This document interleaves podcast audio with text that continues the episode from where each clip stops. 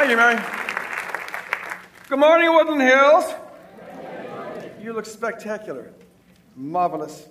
Marvelous. We are in this series here uh, that we're calling Tapestry because we're looking at the tapestry of uh, the identity of Woodland Hills Church.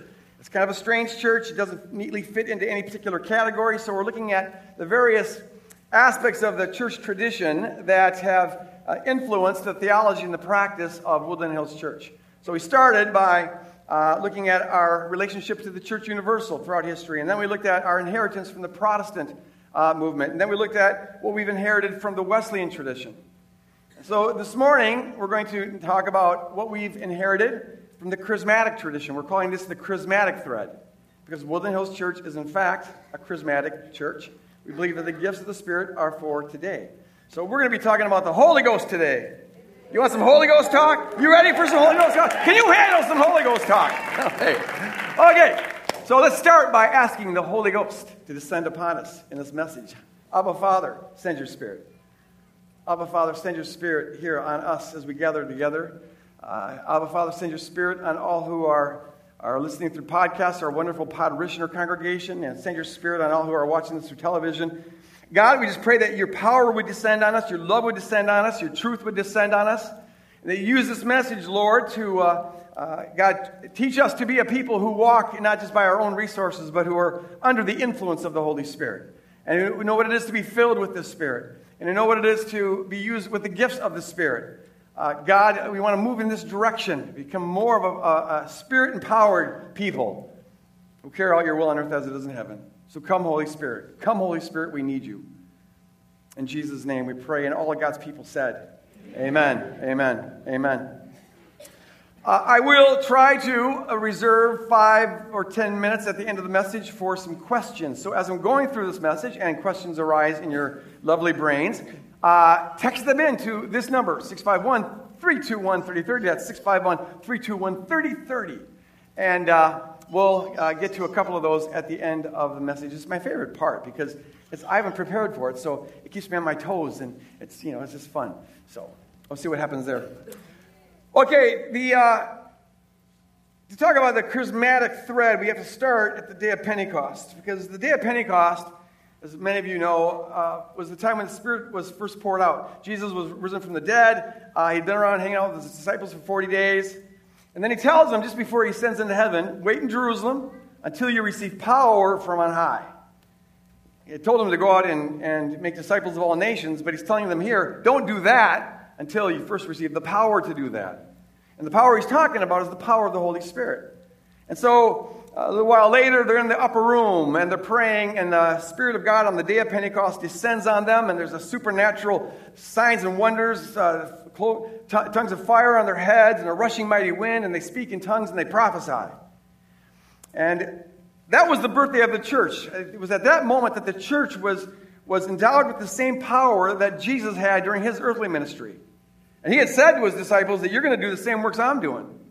And so here, the kingdom movement uh, receives a supernatural dimension the power of the Holy Spirit. And we know from the New Testament and the early church records that the, church, the early church movement, the early kingdom movement, was it always had this, this spiritual power dimension to it, a supernatural dimension to it. And so we see throughout the, the first and second centuries, uh, the church, they, they, would pray for people and people would be healed. Uh, there's, there's miracles that were done. Uh, people had visions and prophecies and spoken tongues and interpretation of tongues. And these are all gifts of the Spirit that I'll be talking about a little bit later on. There's that supernatural dimension to it. But in the late second, early third century, we find that these gifts begin to uh, uh become less. They, they, they begin to disappear. And by the time you get to the fifth and sixth century, they're completely gone. Now, you find throughout church history, there are moments where you have these the kind of outbreakings of the Spirit, these revivals, where you once again hear about people speaking in tongues and, and healings happening and visions and prophecies and whatnot. Uh, but they're always rather short lived little, little, little burps of the Spirit, so to speak, popping through uh, in church history, but they're short lived. It wasn't until the beginning of the 20th century, actually uh, New Year's Eve on 1901 in Topeka, Kansas, where there's an outpouring of the Spirit that now was not just a momentary revival, it's still with us to this day. And this was the birth of what's called the Pentecostal movement. It's called Pentecostal because it's patterned on the day of Pentecost. And it was a recovery of the supernatural dimension of the kingdom. God always intended the kingdom movement to have a supernatural empowerment, and now it was being recovered um, in a way that wasn't just sort of temporary.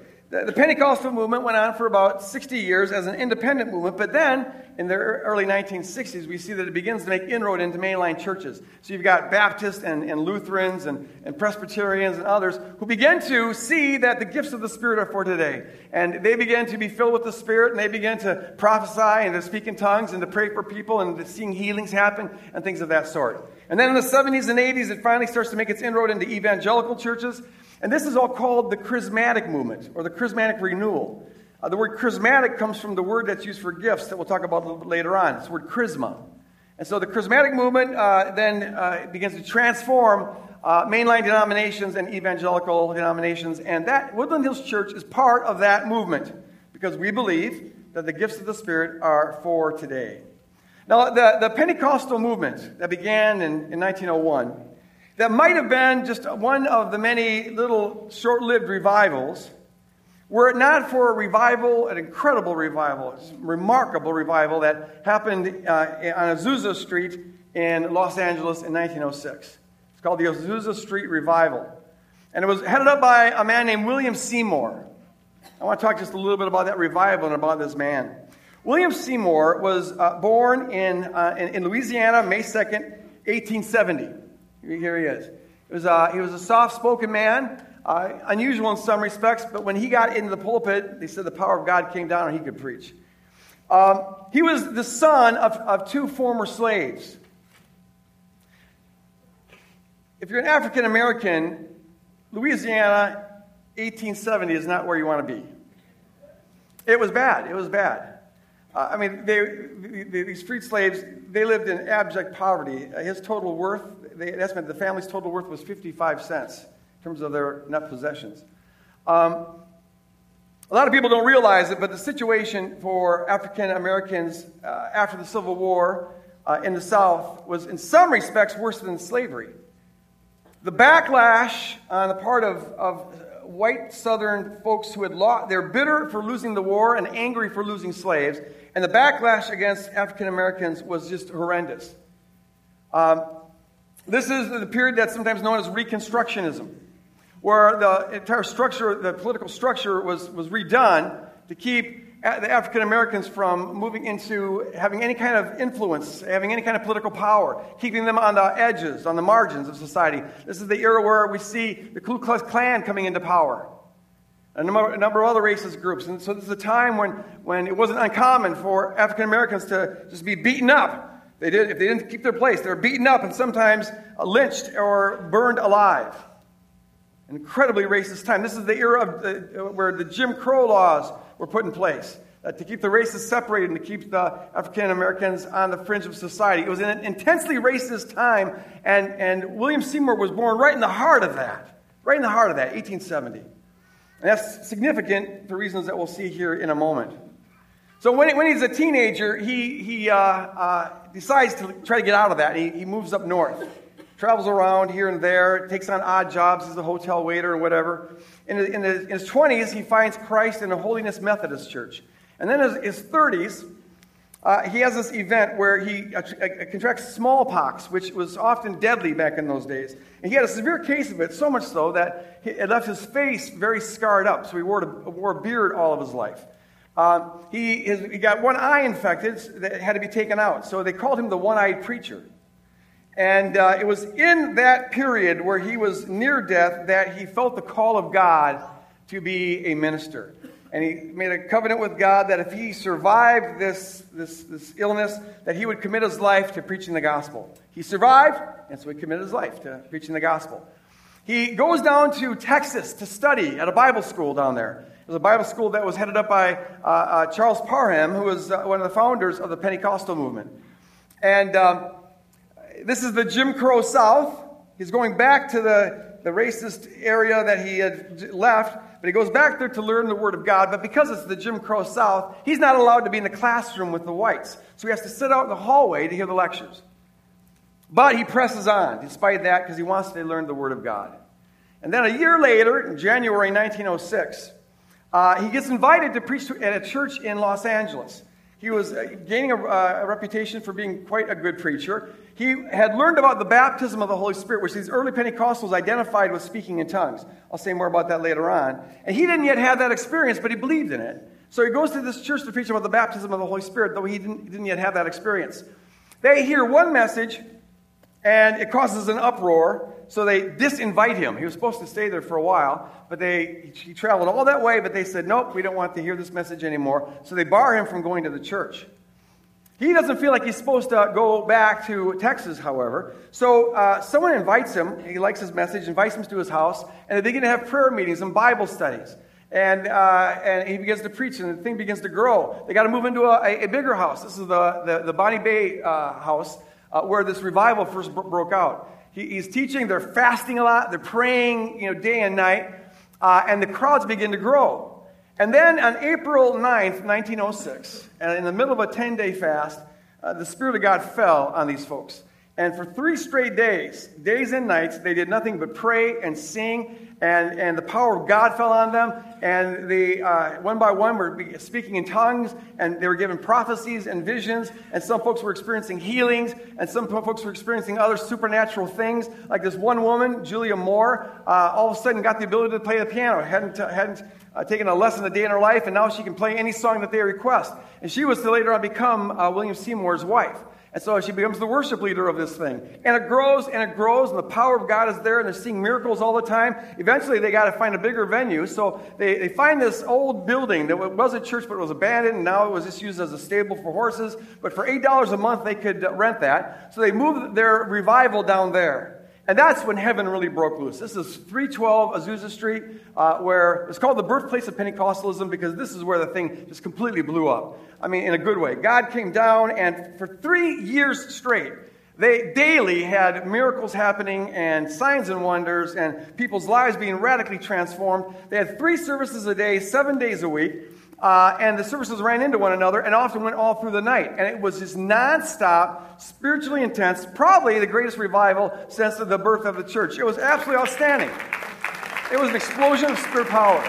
People would come from all over the world. Sometimes they would get a thousand, uh, over a thousand people in this little building. People would be out in the street listening to the message. It was just, people would come from, from Europe everywhere and come together to uh, experience this and to hear this teaching. And then they take it back to their locales and start the revival there. And that's how Pentecostalism spread all over the world. Why it wasn't just a short lived little thing, it, it, it now has transformed the face of Christianity. One out of every four Christians on the planet today are, are Pentecostals. It's the fastest growing segment uh, of the church. Uh, it's, just, it's just powerful. It's one of the reasons why uh, Church History Magazine voted William Seymour one of the top 10 most influential Christians in the 20th century. And, uh, and it's just, uh, there's been excesses and, and, other things like that, but uh, there's been a recovery of the supernatural dimension of the Holy Spirit in the kingdom, and it's here to stay, praise God. And Woodland Hills Church is part of that movement. Amen. Now, I'm going to talk about ways that the, the teachings of the charismatic movement uh, have influenced Woodland Hills Church. But there's two areas, before I do that, there's two aspects of this revival and two aspects of Seymour's teaching that I want to touch on because they, they relate to core convictions of Woodland Hills Church. First, this Azusa Street revival was significant because it was interracial. This is a, a, a photograph of the leadership team of the Azusa Street revival. And you can see it was, it was just very diverse. You have blacks and whites and, and uh, Latinos and Asians coming together and they're worshiping God together, praising God together, and it was just beautiful. And then they take it back to their own countries and, and, and whatnot. It was powerful. Now, this is 1906. This doesn't happen. 1906 was, racism in America was at its peak. 1906, the KKK had more power than they ever had. It, it, it, they were they had friends in high places, and I mean all the way up to the top in high places. It was, they were powerful. Uh, more more African American men were lynched in 1906 than in any other year in American history. It was, uh, this was an intensely racist time, and yet in the middle of this, these folks are coming together uh, and, and, and worshiping together, and the walls are coming down. They were, it was a scandal. It was absolutely scandalous. All, most other churches condemned the movement, not just because of the, some of the excesses of the, the Pentecostal revival, but because it was interracial. Uh, uh, William Seymour's former teacher uh, condemned the movement because it was interracial. The Los Angeles Times condemned the movement because it was interracial. It was considered to be indecent for, for people for, of different races to come and worship God together. William Seymour thought, despite the racism that he'd gone through, being raised in the racist South in Louisiana, and despite the racism that he experienced in the Bible school that he went to, and despite now the rejection of all of his Christian brothers and sisters, he believed that uh, the, the blood of Jesus Christ that washes away our sin also washes away our divisions because our divisions are sinful. Amen? Amen. And he just saw, he just saw that, that when the, when the Spirit of God falls on people, uh, all of the, the things that society uses to divide people that they invest with such significance uh, fall apart. They just disappear. But the Spirit of God falls on people, Babel starts to be reversed and people start coming together. He begins to see that where the Spirit of God falls, God begins to recover his ideal for having one human race. And, and, and we, we just say amen to all of that. That movement, that, that Spirit of God movement, it absolutely was right. We believe that, that at the center of our kingdom call, this isn't a peripheral thing or a marginal thing or a secondary thing. This is part of the atonement. This is one of the reasons why Jesus died. That, that, that he died to make one new humanity, it says in Ephesians 2. A new humanity where the walls of division are torn down. A new humanity that re- reflects the beauty of God, the multifaceted beauty of God, in a way that homogeny never can. There's a kingdom value in diversity for diversity's sake. Diversity reflects the glory of God better than homogeny. And so, we, as people of God, followers of Jesus Christ, have to always be in our own lives and as a body of believers, always moving to build relationships with folks of other ethnicities, other cultures. Because in the kingdom of God, the different cultures and the different colors and the different styles, those shouldn't just be problems we got to get around. Those should be things that we celebrate. Praise God. Well, kingdom, the kingdom movement. The, amen. Ah. The kingdom movement, the kingdom, the kingdom is meant to be a, sneak preview of, of this coming kingdom when the kingdom comes in fullness. And, and we know that when the kingdom comes in fullness, it says in Revelation 7, people from every tribe and every tongue and every culture and every ethnicity will be brought together. They'll worship God around the throne, each reflecting the glory of God in their own unique, beautiful, distinct ways. And our job is to manifest that now as much as possible. Seymour got that, and to that we say amen. To that we say amen. That's the way it's supposed to be. So, a core conviction of ours has to do with the coming together, reversing Babel, the coming together of the different uh, people groups uh, to worship God together and to learn to embrace one another and be expanded and to be stretched and to grow and to learn. Another thing that was really distinctive about this Azusa Street revival. And by the way, here's the thing like this revival had this, uh, but, but the later Pentecostals didn't. Uh, 10, 15 years later, uh, racism came, put its ugly head in there, and Pentecostals divided. But the earliest ones in Azusa Street, they had it. They, they got it right. They also had as many women preaching as they had men. They had as many women in leadership as they had men. We saw that in the photograph. Uh, it was incredible in that, that uh, women were empowered. Now, they, Seymour saw, and this surprised everybody, uh, including him, but they just saw that when the Spirit of God comes down and people are filled with the Spirit, gender no longer is an issue. I mean, the culture may tell you it's an issue, and there, as missionaries, there's times in different cultures where we got to work around things. But, but when, God's ideal, he saw God's ideal uh, in the kingdom uh, is that the ministry you aspire to and the ministry you move into, uh, your qualification has to do with God's calling on you and God's gifting in you, and gender has got nothing to do with it. Because in Christ, Paul says there's neither male nor female. And so Seymour just said, let the Spirit flow. And if the Spirit of God calls you, women, into a ministry, you go into ministry. If the Spirit of God calls you to be a pastor, then you got to be a pastor. If the Spirit of God calls you to preach, then you got to preach. And, and, and, and human beings should not get in the way of that. And we want to say amen to that. A core conviction of ours. Amen. A core conviction of ours is, is that, that, uh, that, that, that cultural limitation has got to go. The, the, the, and, and all the hierarchies in society about putting men over women or one race over another race, all that is blown sky high by the blood of Jesus Christ. And we who live under the blood of Jesus Christ and the power of the Spirit, praise God, have got to manifest the beauty of that. Amen. So, women, I'm telling you, I, I want to stand right side by side with Seymour, and I want to say, you in the congregation or women listening through podcast, if the Spirit of God puts on your heart a desire to preach, then you start moving towards preaching. Find a way to do that. If the Spirit of God puts on you a desire to lead, then, then you move into leadership. Find a way to do that. If the Spirit of God puts on you a, a, a, a call to be a pastor, then pursue pastoring. Whatever is on your heart to do, then do it with passion, pursue it. Because the Spirit of God has set us free. Whether, there's a Spirit, there's freedom, amen? Moving it, living it. And not just for your sake, not just for your sake, but for the church's sake, uh, for the kingdom of God's sake, for Christ's sake. For Christ's sake, women, moving and be empowered, moving into your ministry. Amen. It's such a tragedy. The church, half of our resources uh, in leadership and preaching are, are denied in some places. It's just a tragedy. In the sense that it's free, it's free indeed. Be free. Be free. All right. All right. Okay, now for our message. that was all prelude. Okay, two things, two, two, two, two teachings uh, that, that uh, the charismatic movement, Pentecostal movement, that, that, that Woodland Hills uh, embraces and accepts. The first one is that we believe the gifts of the Spirit are for today. The gifts of the Spirit, the charismatic gifts are for today. Here's what it says in, in 1 uh, Corinthians 12. There are different kinds of gifts. And the word there is charisma, and that's where you get the word charismatic from, the Greek word charisma. There are different kinds of gifts, but the same Spirit distributes them. And it is interesting that you have several lists of gifts in the New Testament, and never once is gender mentioned when Paul talks or, or anyone talks about the giving of the gifts. The Spirit decides who he's going to give it to, and gender's got nothing to do with it. Okay, just thought I'd say that. Okay, so here we go. So there's different kinds of gifts, but the same Spirit distributes them. To one, listen to this now. There is, through the Spirit, a message of wisdom. That's just where you get a supernatural insight into something. To another, there's a message of knowledge. That's just where you get a supernaturally given piece of knowledge. You know something that you didn't learn by ordinary means. Uh, to another, by the same Spirit, is given the gift of faith. That's where you just have the supernaturally infused confidence that something's going to happen. Uh, to another, there is given the gift of healing. You pray for people and they get healed. To another, there's uh, given miraculous powers. Miracles happen, like this lady who all of a sudden can play the piano.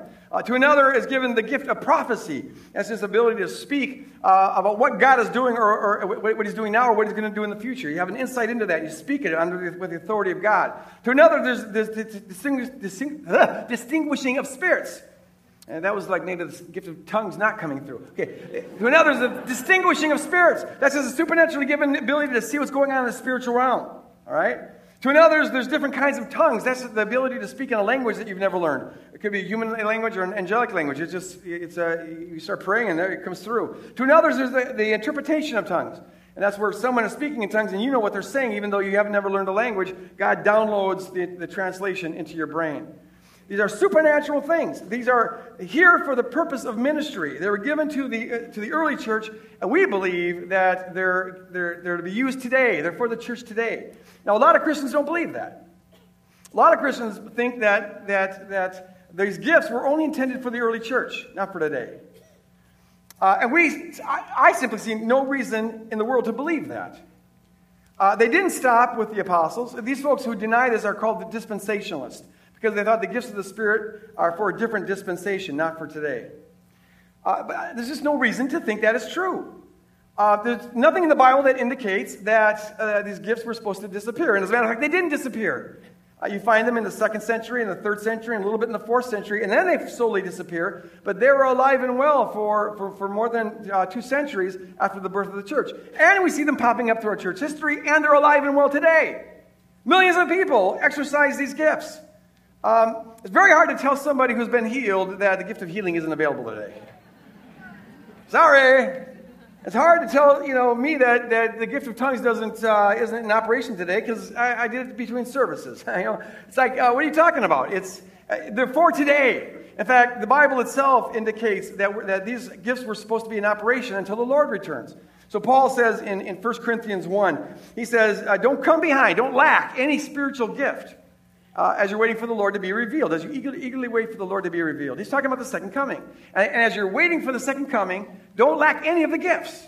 Okay, so that assumes that the gifts are to be in operation until the Lord comes back. And not only are we supposed to be open to them, um, sometimes people have this idea of uh, don't seek, but don't, don't forbid. if it happens, it happens. But Paul says that we're supposed to seek them. And for example, in 1 Corinthians 14, he says, Follow the way of love and eagerly desire the spiritual gifts, especially the gift of prophecy. Eagerly desire, the word there is zeleo, and we get the word zealous from it. Be zealous for the spiritual gifts, especially the gift of prophecy. And so we encourage people to be zealous for the spiritual gifts, the supernatural gifts. Seek them, want them, use them, especially the gift of prophecy, which in the right context uh, is the, the, ability to speak forth the word of God, to say what God is up to or what God's going to be doing. He, Paul saw that as the one that the gift that benefited the church the most. But to all of them, we're supposed to be open and seeking them. And so we encourage folks to, to earnestly seek them. Uh, don't just say, well, if it happens, it happens. No, this is something. See, we don't seek them to be cool or to, like they're all interesting speaking in tongues, or we don't seek them to be spiritually superior. Some folks have the idea that if you speak in tongues, you're somehow more arrived than other people. Do you speak in tongues? Oh, eh, no, no, it's not. It's none of that. We want to have the gifts because God wants to give us the gifts. We want everything God's got for us. Why wouldn't we? And, and we want the gifts because they're there for the purpose of ministering in the church and to others outside the church. And, and they're ways of expressing God's love and the reality of God. That's why uh, uh, Paul says, follow the way of love and eagerly desire the gifts. As you're living out love, and we're always supposed to be living in love, well, one of the ways we can express love is through the gifts of the Spirit. And so we want to be saying, Lord, we seek your gifts. We want your gifts. Whatever you want to give us, Holy Spirit, distribute your gifts. Fall on us so we can see the supernatural dimension of the, of the, of the kingdom being restored in our lives here once again. Now, uh, let me say one more thing about this, and that is this. It's always important to remember that in the early church, they met in each other's houses, not in special buildings. And the average church would, would have been not more than 20 or 30 people because you couldn't get more than that in these houses. So, whenever anyone in the New Testament is talking about the church, you've got to remember they're talking about a small group, 20 to 30 people. They never envisioned something like this. The gifts of the Spirit work very well in those small group kind of contexts. That's what Paul's envisioning here, where people know one another. You're doing life together, you're doing ministry together, you have relationships, and the gifts of the Spirit work very well in those sorts of contexts.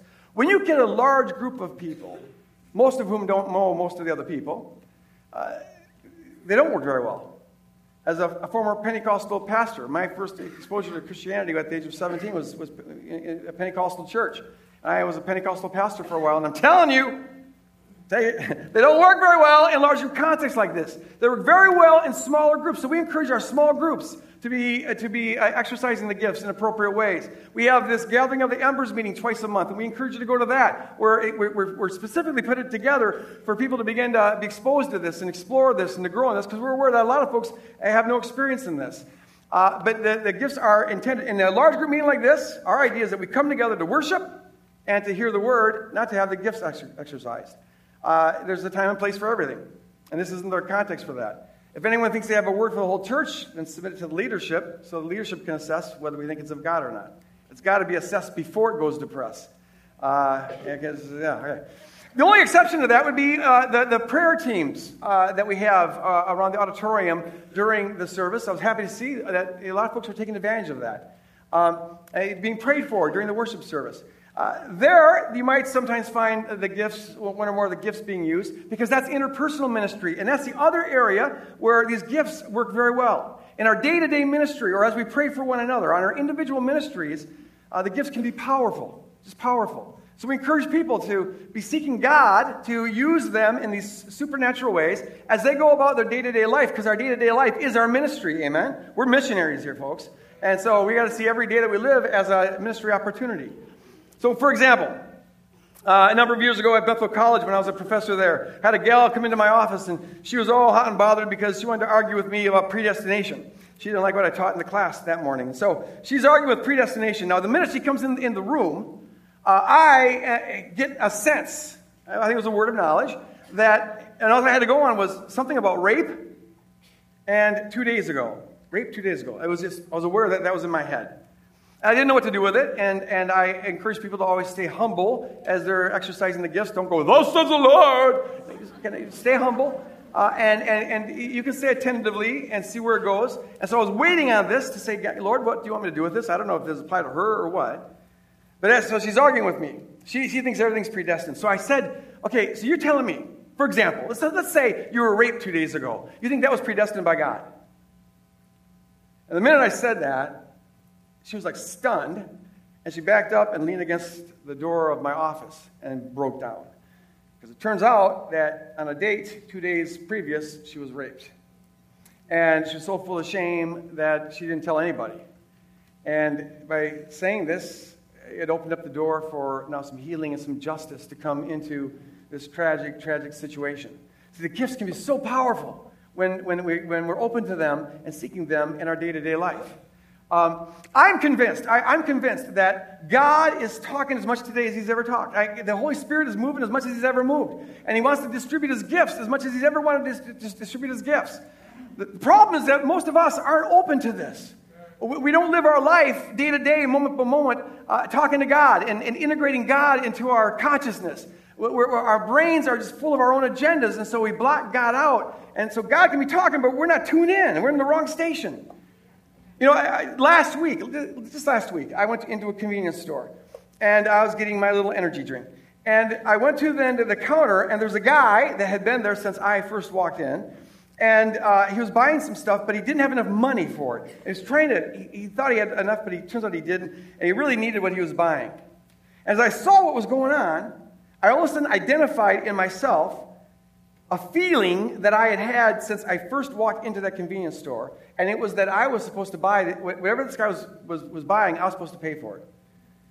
And I, I, I had that the second I walked into that uh, convenience store, but I put it aside, dismissed it, didn't pay attention to it. I'm going to get my energy drink. You see? Um, and it was only when I something jarred this that I could identify, oh, that's right. I'm supposed to buy this guy his, his stuff. And so I did. But it made me think how many times has the Lord spoken to me, but I just dismiss it? You know, I got my energy drink agenda going on. Uh, you know, Paul says in 2 Timothy 2 that a good soldier isn't preoccupied with civilian affairs. A good soldier doesn't get preoccupied with civilian affairs, but is always seeking to please his enlisting officer. We're soldiers here, folks. We're in, we're, we're in a war zone, and, and uh, we've got battles to fight and ministries to do. Uh, but we can get so occupied with civilian affairs that we forget that. And our energy drink becomes more important than hearing God. And so God's saying, hey, there's a person I want you to show some love to, but if we're not listening, we're too preoccupied with, with civilian affairs, we're not seeing the walkie talkie, we're not good soldiers. And so I want to just say, keep your walkie talkie on. Earnestly seek uh, the, the, the, the gifts. As you earnestly seek first the kingdom, which means keep that walkie talkie on. Moment by moment, be asking God, how would you use me? How might you use me? And when you get an impression or a sense, I encourage you to act on it. Act on it. Because now you're opening an opportunity for God to begin to work in some mighty and powerful ways. Amen. You know what's weird? The day after I did this, I'm in line over at Bethel and I'm buying my dinner, and a lady comes up who I've never met before. And she says, I think God told me I'm supposed to buy your dinner. and that has never happened to me before. The day after that, then, see, God pays you back. Uh, you're never going to find yourself out. Cast your bet upon the water, it comes back to you. Okay, the second thing that I'm just going to state quickly is that we believe in the infilling of the Holy Spirit. In the church tradition, they began to believe, and probably a lot of you came from this background, that, that when you, when you uh, believe in, in, in, Jesus, you're already filled with the Spirit. Uh, they're synonymous. Uh, and the, whole, the, the, Pentecostals saw that that wasn't, that wasn't accurate. Um, in the New Testament, there's a difference between believing and being filled. Uh, you know, the, the apostles believed in Jesus, right, so they had the Holy Spirit in a sense because you can't believe in Jesus without the Holy Spirit. But Jesus says, wait, don't do anything until you receive the power. See, there's something else to come, and that was the power. And you find this throughout the book of Acts. People believe, but they still need to be filled with the Holy Spirit. Uh, we've one, one, other example from the book of Acts is Acts chapter 6, where uh, the apostles are getting too busy doing stuff, so they say, Go out and find seven people who are filled with the Spirit and full of wisdom. Now, they're asking them to find Seven who are distinct because they're filled with the Holy Spirit, which means not everyone's filled with the Holy Spirit. All right, so there's a difference here. Paul in Ephesians 5 says, Don't be drunk with wine any longer. now, that leads to debauchery. And I think it'd be appropriate hermeneutics to apply that as well to whiskey and scotch and brandy and anything else. I've actually had people say, Well, I don't drink wine, I just like whiskey. Uh, you know, anything that gets you, if it's going to make you lose control, it ain't good. All right, so it leads to debauchery, but instead be filled with the Spirit. Now, look, he's talking to Christians here. So they already have the Spirit, they already believe in Jesus, but he's telling them to be filled. So obviously there's a difference here. In fact, in Ephesians 1, he says to these uh, uh, Christians, You were sealed with the Holy Spirit when you believed. So they're sealed with the Holy Spirit, but some aren't filled with the Holy Spirit. It wouldn't make any sense to encourage them to be filled if they were already filled. You see what I'm saying? And so there's a difference here. Uh, and we believe that we're always to be seeking to be filled with the Holy Spirit. Paul here speaks in the present tense, which means that, that being filled is an ongoing thing. You could almost translate this passage be always being filled. Oh, it's always in the present tense. Be, be being filled with the Holy Spirit. Some folks act, uh, speak as though being filled with the Holy Spirit is a one time thing. Like once you're filled, you're always filled. Like you're going to be on cloud nine the rest of your life. And it doesn't operate like that. The parallel in, the, in this passage is this. I mean, when you get drunk, when you used to get drunk, uh, you don't stay drunk. You don't stay drunk. You've got to drink some more if you're going to stay drunk. You see, you eventually sober up. And it's that way with the infilling of the Spirit. Uh, as, many as, as, many of us know from experience, just because you're filled one moment doesn't mean you're going to be filled next week. Uh, it's something we have to always be, you know, keep on drinking the Spirit. Stop, keep on drinking the, the wine. Keep on drinking the Spirit and be filled with the Spirit. And the, the, reason is, and it comes out of this passage, the reason is this. When, you're, when you're on, you know, getting high on alcohol or, or, or marijuana or whatever, you lose some of your control. And the higher you get, the more control you lose. And that can lead you into debauchery. That's why all the warnings in the Bible are about the behavior that can come from being intoxicated. Uh, you'll, do things you otherwise wouldn't do. But when you're filled with the Spirit, well, you also lose some self control, but in a good way, because now you'll do things you otherwise couldn't do. And Paul is saying you want to lose your control that way. Always be seeking to lose control. Always be, be, be drinking of the Spirit. Always come under the influence of the Spirit. Don't come under the influence of, of alcohol that's going to lead you into debauchery. Come under the influence of the Spirit that's going to lead you to do some godly stuff that you otherwise would never be capable of doing. Stuff like the gifts of the Spirit that we're just talking about. Come under the influence of the Spirit. That's what the, the infilling is all about this. Now, one, one other thing is this. Some people teach, the early Pentecostals teach that if you're filled with the Spirit, you always speak in tongues. That's always the initial evidence. And uh, uh, we, we, we just don't see that in the Bible here at Woodland Hills Church. Nowhere does the Bible teach that. Uh, I, I, don't think the Bible supports that. That there's one, when, when they say go out and find seven people who are full of the Spirit, they don't say go out and find seven people who speak in tongues. They're not synonymous. Tongues is a great gift. I'm all for it. Yay. But, but it's not the special sign of anything. In fact, being filled with the Spirit, there's no one particular thing that you can point to that, uh, a, uh, that, that is the evidence.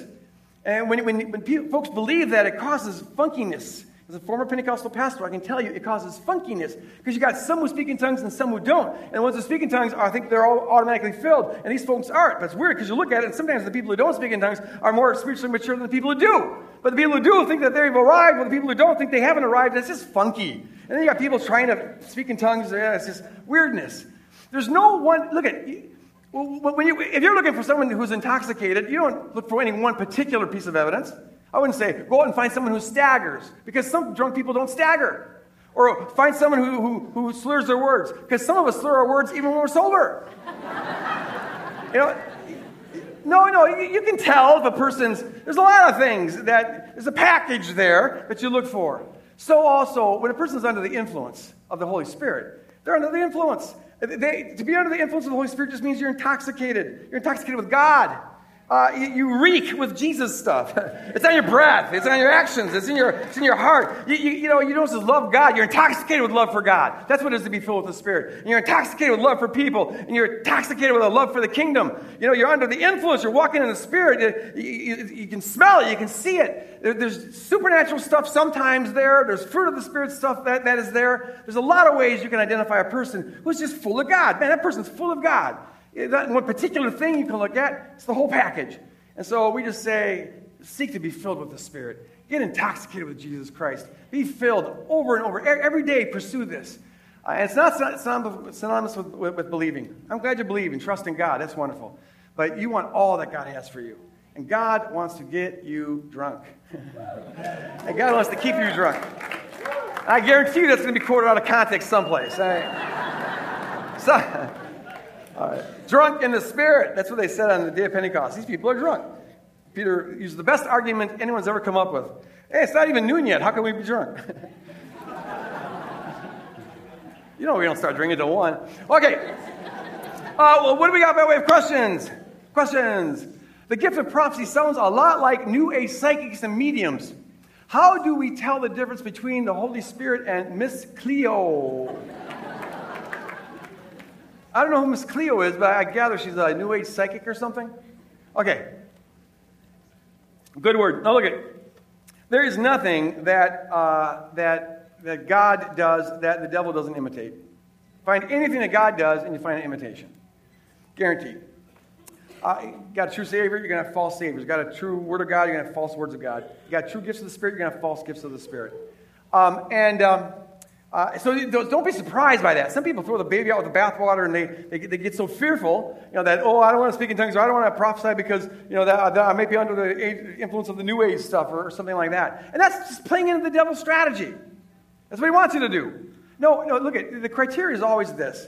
Um, is it glorifying Jesus Christ? Is it furthering the kingdom of Jesus Christ? Uh, and uh, if a person is, is, has a gift of seeing something prophetically or, or word of knowledge or whatever, uh, and they're not furthering the kingdom, they're not exercising in a way that is glorifying Jesus Christ, then I would stay away from it. Uh, but if the person is doing this and, and it's glorifying Jesus Christ and it's furthering the kingdom, well, then that's the gift of prophecy. You see, so always look at, at, at who's being glorified in, in, in a thing, in, in the process. And that's the criteria. And the other thing is this Jesus said that if you ask the Father for, if, you being a, a, sinful parent, if your child asks you for bread, you're not going to give him a scorpion or a rock, right? So also, Jesus said, if you ask the Spirit, the Father for the Spirit, He's not going to give you something else. So if your heart is to just be all you can be for God and to be used by God, don't worry about some foreign spirit getting in there. If your heart is, is Godward, then the gift of tongues that you get is the real gift of tongues. And the gift of, of prophecy is the real gift of prophecy. It's your heart motivation that defines it. And don't let there be any fear about anything else getting in there. No, God's not going to let that happen. Okay, let's do one more, even though we're out of time. Because I'm just being a bad boy today. How do I get filled with the Holy Spirit? Very good. Well, look at look at it look at it. it's very good. Here's my encouragement. Um, uh, suppose it, this was a glass thing a, a, glass that you could see into. You can't, but it's full of water. Um, but suppose there's a bunch of rocks in there. There's a sense in which you, you know you're, you're, filled with the Spirit, but you know, the, the cup really isn't filled with the Spirit because it's also full of rocks. So what you really need is not more of the Spirit so much as you need less of you. Uh, it, we got rocks that take up the space in our life. If you want to be filled with the Spirit, you just simply have to stop being filled with everything else. And so I, I, it's about surrender. It's about surrender and uh, uh, uh it's about emptying yourself. And so uh, I encourage you to take the rocks out. Just empty the rocks and ask God for the water, saying, I want to be filled with you, and nothing but you. It's about taking out the rock of your self ambition, taking out the rock of, of your, your relying on your resources, taking out the rock of your insecurities, taking out the rock of your false identity, taking out the rock of that wrong relationship, taking out the rock of, of, of going your own way and being the Lord of your own life. No, no, it's about surrendering to Him and saying, God, because he, he is pursuing you. See, he, he's, he's pressing in on you. His passionate, eternal, perfect love that could not be improved upon ever, ever, ever is pressing in and wants, wants to get in and have every square inch of you. Uh, it's only the rocks in our life that keep that from happening. So we don't have to tug on God to get him to come in. Please come, give it to me. No, he's already given it to us, but we're pushing it out with our rocks. And so take out the rocks, and boom, he fills the vacuum. The more rocks you take out, the more he fills that vacuum. And that's what it is to be filled with the Spirit. And then you start finding yourself doing stuff you otherwise wouldn't do and couldn't do uh, because you're no longer walking just in your own resources. You're relying on the resources of the Holy Spirit, drinking deeply from the well of God's intoxication, losing your control. Yes, lose control! Oh no, let go! Oh no, let go! Let go! Let it go! All right. Can the devil imitate the gifts of the Spirit? Oh. Can the devil imitate the gifts of the Spirit? Well, uh, yeah, I think so. Uh, I, in fact, I don't think there's anything that is true that can't be uh, forged. And that, that, that's what the devil does. He just, he, he's, a, he's an imitator, for, forger. And he does that to confuse people or whatever. So if you got a true Bible, you're going to have a false Bible. If you got a true Messiah, you'll have false Messiahs. If you have true gifts, I'm sure you're going to have false gifts. I've heard, I haven't seen it myself, but I, have heard folks have claimed that they've heard people speak in tongues and they're actually cursing God. In fact, you find uh, something like speaking in tongues even in, in uh, certain other religions. uh, tribal religions, and, and whatnot. So I suspect, I have no reason to think that the devil can't imitate the gifts. But, but here's the thing Jesus said uh, that if uh, a father, uh, if the child asks for bread, the father's not going to give him a snake, a scorpion. Uh, so also, if you ask the, uh, your heavenly Father for the Holy Spirit, He's not going to give you something bad. And so uh, we can trust if your heart is to is for God and your heart's for the kingdom, you can't be cursed with false gifts. The devil can't get in there. God, God's not going to let that happen. now, if your heart is evil, uh, you know, and you're seeking to do evil, well, then you're under the influence of the enemy, and he could maybe give you some supernatural stuff. Uh, you hear about supernatural stuff all the time. In fact, Paul talks about the devil uh, doing, doing false signs and wonders. I just thought of that. I think it's in Second Thess- Thessalonians. The Antichrist doing false signs and wonders. And you see that in the book of Revelation. So, yeah, there can be false gifts of the Spirit, I'm sure of it. Uh, but you don't have to worry about that if your heart is to seek God and to, to do His will. All right, good, good, good question. What else we got? When and why did some start to believe that speaking in tongues was required to be saved? Oh, yeah. Um, actually, the first church I was, was saved didn't believe that. Uh, they, are, they argued that speaking. Here's the thing. I forgot to mention this. I was going to say it in the message. The early Pentecostals believed that, when you, that, that if you're filled with the Spirit, you'll always speak in tongues. That that was the initial sign. Um, and a lot of charismatics still believe that to this day. Uh, we at Woodland Hills Church don't believe that. Uh, we don't see that being taught in the Bible. Um, and you know, we, there's, not, there's no reason to think that, that there's any one particular sign uh, that a person uh, is filled with the Holy Spirit. Uh, when, when, you, when you have that view, what you end up with is like a two class Christianity the tongue talkers and the non tongue talkers. And, uh, and, and, and, it puts pressure on people to, to, to speak in tongues.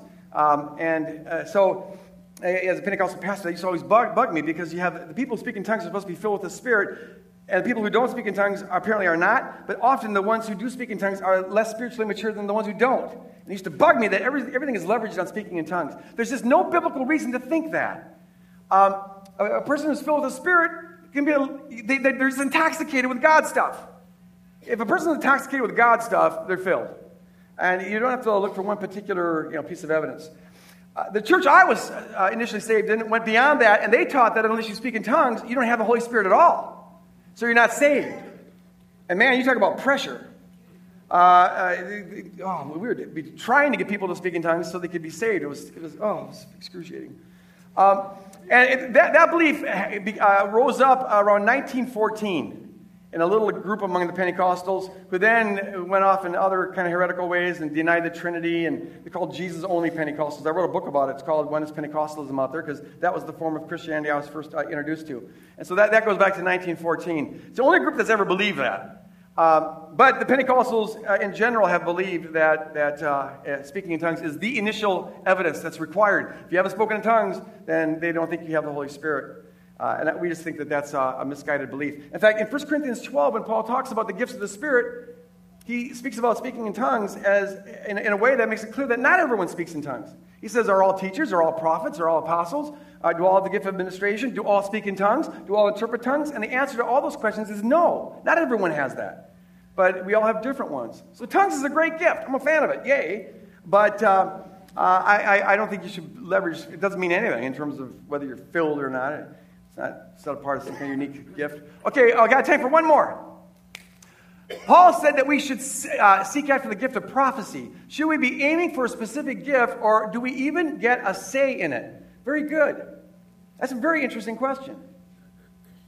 It's actually one I've never thought. See, what I love about the Q and A time is because I've never thought about that question before. Because uh, on the one hand, Paul says uh, the Spirit just distributes to whoever He wants. So that makes it seem like we don't have a say in it. But on the other hand, he says, earnestly desire the spiritual gifts, especially the gift of prophecy. So apparently, you can, uh, you can, yeah, you do have a say in it, or at least you can, you have a say in asking for it. Uh, and the reason is Paul, Paul prophecy is about uh, getting a supernatural insight into what is going on, what God is doing, or what God's planning to do. And Paul is in favor of that because when you come together in a normal church meeting, which would be 20 to 30 people, and a person has a gift of prophecy, that can be very, very helpful uh, to the, the body as a whole. Uh, and he preferred that over speaking in tongues. And he says if you do that in a group, then it should be interpreted. Otherwise, no one's going to get blessed by it. He's always interested in love, which is about the, the, what's good for the whole, what's good for the community. Uh, so he says, uh, seek after the gift of prophecy. to be used in those contexts. So I think it is okay to pursue that. Uh, but the, the, the, more general disposition should be this. You know, God, while I want to be used with the gift of prophecy, I'm open to anything. I'm open to anything. Because our heart should be to say, Lord, I want to serve you in any way and in every way that I possibly can. And so, any gift that you can pour out on me and use through me, uh, I'm open to that. Uh, and so, pour it out, Lord. Pour it out, Lord. I'm zealous for it, Lord. I'm zealous for it, Lord, because I'm zealous for you. Always make sure that you're seeking the giver of the gifts more than you're seeking any of the gifts. If we have it. Why do, so, why do you think so many churches are scared of the spiritual gifts or at least afraid of the topic? Good question. A very good question. Um, well, one of the reasons is because there's been so much craziness associated with it. And this goes back to uh, Azusa Street and before. Uh, you know, they had some stuff that was not, you know, Paul says let everything be done decently and in order, and they had some stuff that was not decent and in order. They, they you know, they, they, had some this craziness, madness. Um, and as one who comes from a Pentecostal background, or I wasn't raised that way, but that's the first church I converted into. Uh, you know, Shelly, we saw some craziness. Wouldn't you say we saw some craziness? Dave, we saw some craziness. That crazy craziness. So a, a lot of preachers understandably say, "Hey, I don't want that. I don't want that. You know, that can't be of God." And then they end up throwing the baby out with the bathwater. And I, am sympathetic to that sentiment. I just don't think you should throw the baby out with the bathwater. Um, when, you have the gifts being practiced in large groups, you, you get more funkiness. That's why if, if they're practiced in small groups, the good that can be done is magnificent, and the harm that can be done is minimal. But when you come together as a large group, and most people don't know most people, it's just an event, the harm that can be done is, is magnificent, and the good that can be done is minimal. Uh, and so that, that, that's one of the reasons that uh, I think a lot of uh, folks are, are afraid of it. Um, another reason is that there is, and I, this isn't true of everybody, and I'm not trying to whitewash it, but there is a kind of religious pride that folks can get where it's like, if, if, if I haven't heard it before, then it can't be true. Um, that, you know, we've always done it this way, and so we know this is God's way of doing it. Here's something that we haven't done, and to admit that would mean that we've been missing out on something. And if, if you get life from being right, a lot of religious folks do, uh, then, then you, it's hard to admit that you're wrong. And, uh, be, you, know, in fact, St. Augustine um, was the first to say this, so far as I know, in church history. Uh, where in the late, late uh, fourth century, um, some folks were saying that the church was backslidden because we don't see the gifts available anymore. And he came up with a theory that no, that's not true. Uh, the gifts were for a different age, different church age. And, um, uh, and so he theologized around it. Uh, so he wouldn't have to admit that the church was, in fact, to a large degree, backslidden at the time. Interestingly enough, shortly after he said that, there was an outbreaking of miracles in a town uh, that he was over as a bishop, and he ended up changing his mind. I guess the gifts are still around today. Uh, they don't happen as much as we'd like them to. Okay, very good question. Let's take one more. I've heard some people speak in tongues, but it sounds bizarre to me. How do we know they're not thinking it when they speak in tongues? Very good. Um, well, few things. One is uh, there, there are some languages out there that are spoken by people that, if you heard them, they would sound bizarre to you. I don't know if you've ever seen the movie The Gods Must Be Crazy. Uh, and this is one African tribe, and the way they talked was just bizarre. They, they, they're like, like clicks, a lot of clicks. Really bizarre. Uh, so, you know, some languages can sound, sound bizarre if you've never heard them before. And you have to cut slack because Paul says that he implies that you can speak in tongues of men or of angels, even. So it, it could be an angelic language. And who knows what that sounds like. So you got to cut a lot of slack here.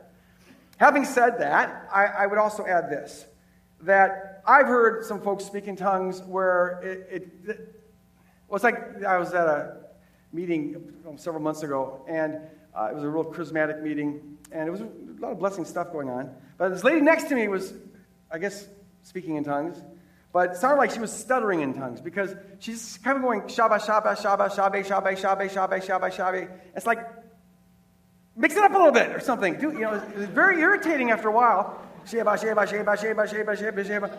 And it's like, ah, oh. put in a vowel, add a consonant. Uh, you know, so, and, and, and, and, I have heard, you know, some, some strange stuff. You know, if, if, here's my theory on it. This isn't doctrine, this is my opinion. Uh, but in some cases, you got to cut a lot of slack, for sure. But in some cases, see, if you come from an environment that teaches you that if you don't speak in tongues, then you, then you don't have the Holy Spirit Like the church that Dave and I, Shelly came from, they said if you haven't spoken in tongues, you're not even saved yet. Well, there's incredible pressure on you to speak in tongues. You haven't arrived yet if, if there's kind of a two class system the tongue talkers and the non tongue talkers. And, and uh, the tongue talkers are supposed to be you know, more holy because they got the gift. Why didn't you? And it's bizarre because I, I would, as a Pentecostal pastor, a lot of times the people who spoke in tongues were a lot more immature than the ones who didn't, but we had to say that they weren't filled and the other ones were. It was just weird. But see, there's psychological pressure on you to speak in tongues and those things. And I think sometimes folks, you know, sincere, all, with all sincerity, they, they just start trying to imitate something they've heard. And I, I, don't think they're just trying to fake it, but I think they're trying to convince themselves. If, if you think salvation depends on it, or at least acceptance in this crowd as a first class Christian depends on it, well, you, we're capable of convincing ourselves of a lot of stuff. And so I think sometimes folks do fake it, uh, but uh, they mean well. They mean well. It's a sign of acceptance into a community. And, and, uh, and that's why you, I think sometimes you can hear bizarre stuff uh, is not, in fact, the language because people are just trying hard to fit in and trying to make something happen. Anyways, final word is be open to the Spirit, seek the gifts. You know, we have uh, burning embers here. Uh, we realize that most of our small groups don't have much of this going on, and a lot of folks have never been in a context where this has happened. And so we, we started this thing, Burning Embers, that's, that meets uh, twice a month. And it's there to, to encourage people to just start to explore this. And I encourage you to take advantage of it. It meets after this service. The next one is going to be May 19th. And uh, uh, we just wait on God. And, and, and as God moves, we, we, we start. It's a safe environment to start to really seek, earnestly seek uh, the gifts and to be used in that way. And then throughout your life, be open to it. Uh, as you're walking into convenience stores, who knows what God might want to do in that convenience store uh, to further his kingdom. Uh, close in prayer, and I'd like to invite the prayer teams to come forward here. And if you have any need whatsoever, I encourage you to come forward here and let these anointed people pray for you. Everything you share is in confidence and won't go anywhere. Uh, and don't carry that alone. No, the, the, church wants to minister to you, so come forward. And don't forget the raffle out there. Go bid on some of that stuff to support that mission trip. Abba, Father, we thank you just for allowing us to be together here and study your word and for sending forth your spirit. And we ask, God, that you, Holy Spirit, just be teaching us how to get the rocks out, how to empty ourselves, how to be full of you, how to walk in your power and your wisdom and your resources, using your gifts to further your kingdom to the glory of Jesus Christ. We pray in Jesus' name. And all of God's people said, Amen. Amen. God bless you guys. Go out. Be filled with the Spirit.